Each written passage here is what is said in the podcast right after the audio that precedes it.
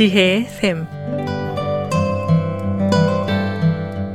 매주 월요일부터 금요일까지 각 분야의 전문가를 모시고 우리 삶에 필요한 말씀을 듣는 지혜의 샘. 이 시간에는 동북아 교육문화협력재단 나회계 이우영 목사님께서 말씀해 주시겠습니다.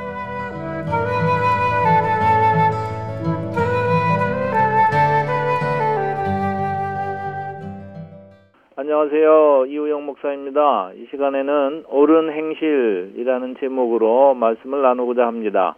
성경에는 옳은 행실에 대해서 아주 강조하고 있습니다. 성도들만 입을 수 있는 빛나고 깨끗한 세마포 옷이다라고 표현하고 있죠.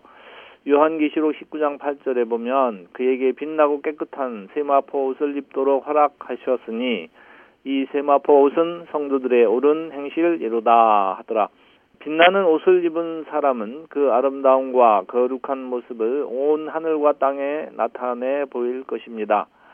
얼마나 자랑스럽고 영광스러운 모습입니까? 성도들은 옳은 행실을 통해서 이렇게 아름다운 영광을 하나님 앞에 나타내 보입니다.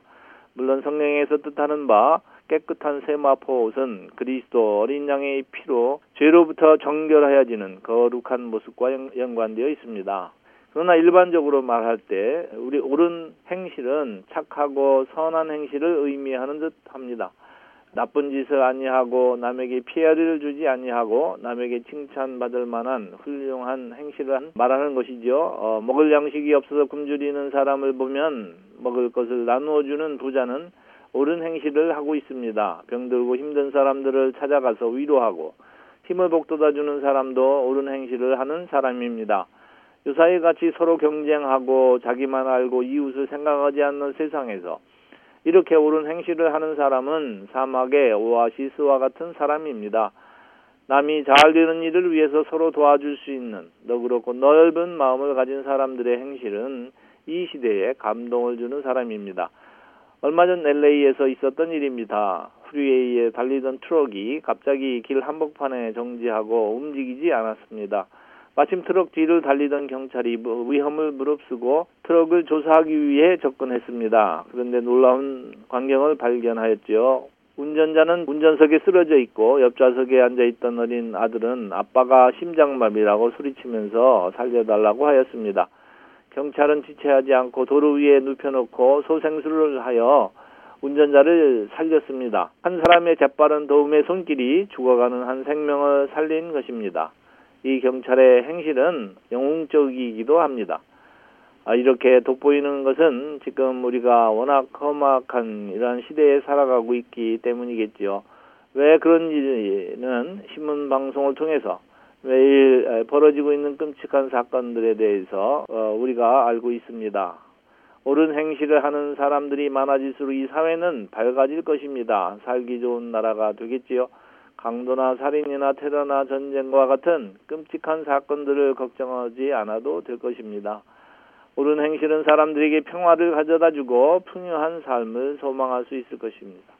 누구나 바라고 희망하는 일입니다. 누구나 행복해지길 원하니까요. 그런데 이 일이 왜 이렇게 힘들까요? 왜 이 시대는 자꾸만 거꾸로 가고 있는 것일까요? 그 원인은 하나님 보시기에 옳은 행실을 하는 사람이 줄어들기 때문이라고 생각합니다. 하나님이 축복하셔야 좋은 사회, 행복한 사회도 이루어지는 것인데 사람들이 자꾸 하나님으로부터 멀어져 가고 있습니다.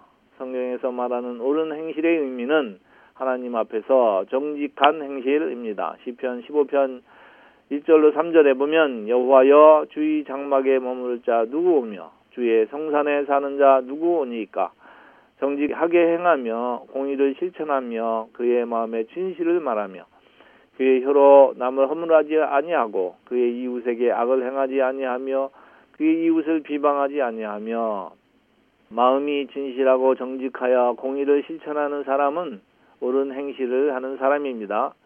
하나님 보시기에 옳고 바른 사람은 선한 일을 하되 주님 뜻을 알고 그 뜻에 따라 바르게 사는 사람입니다.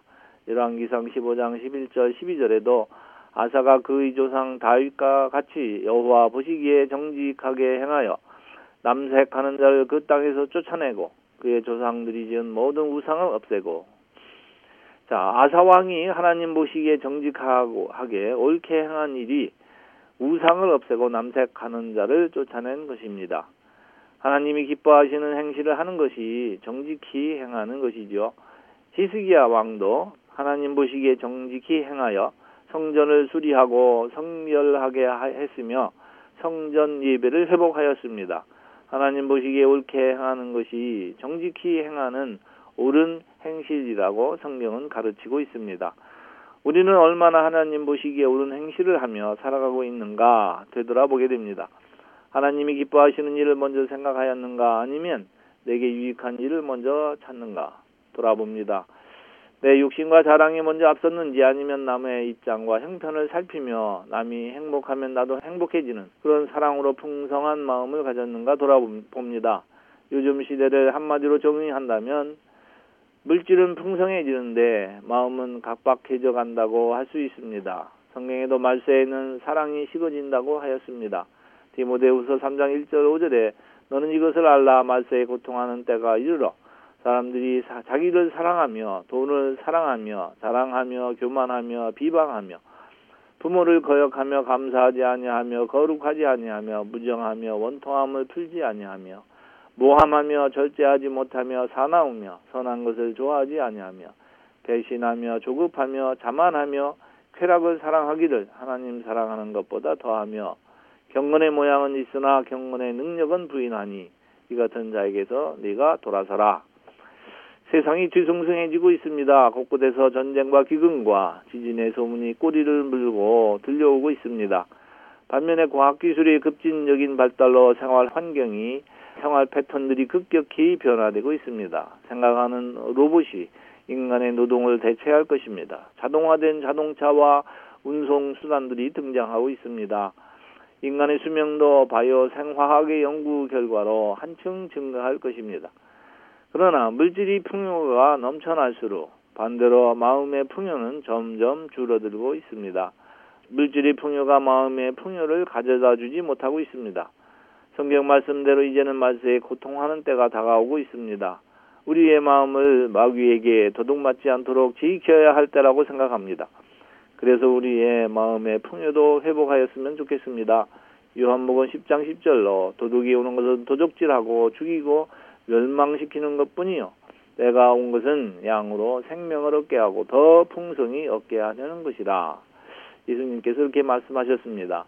히스기야 왕 때에는 성전에서 거룩히 예배하는 것을 정직하고 옳은 행실이라고 하였지만 지금은 풍성히 생명을 얻게 하시는 예수님께로 돌아오는 것이 하나님 보시기에 옳은 행실일 것입니다. 도둑이 와서 도적질하고 죽이는 일이 너무 많이 일어나고 있는 이 시대에 생명을 살리는 그리스도의 사랑으로 풍성한 사회가 오기를 간절히 소망합니다. 지금까지 동북아 교육문화협력재단 나프에게 이우영 목사님께서 말씀해 주셨습니다. 지혜의 샘 오늘 들으신 내용은 극동방송 뮤지지사 홈페이지 usk.febc.net usk.febc.net에서 다시 들으실 수가 있습니다. 이 시간 방송을 들으시고 지혜의 샘 프로그램이나 극동방송에 대해 더 자세히 알기 원하시는 분은 연락 주십시오. 전화와 지역번호 562 448-1782 지역번호 562-448-1782로 연락 주시거나 극동방송 뮤지사 이메일 주소 koreadept.febc.net koreadept.febc.net으로 문의하시면 자세히 안내해 드리겠습니다. 아름다운 음악과 기쁜 소식을 전하는 극동방송에서 보내드린 지혜의 샘 오늘 순서를 마치겠습니다.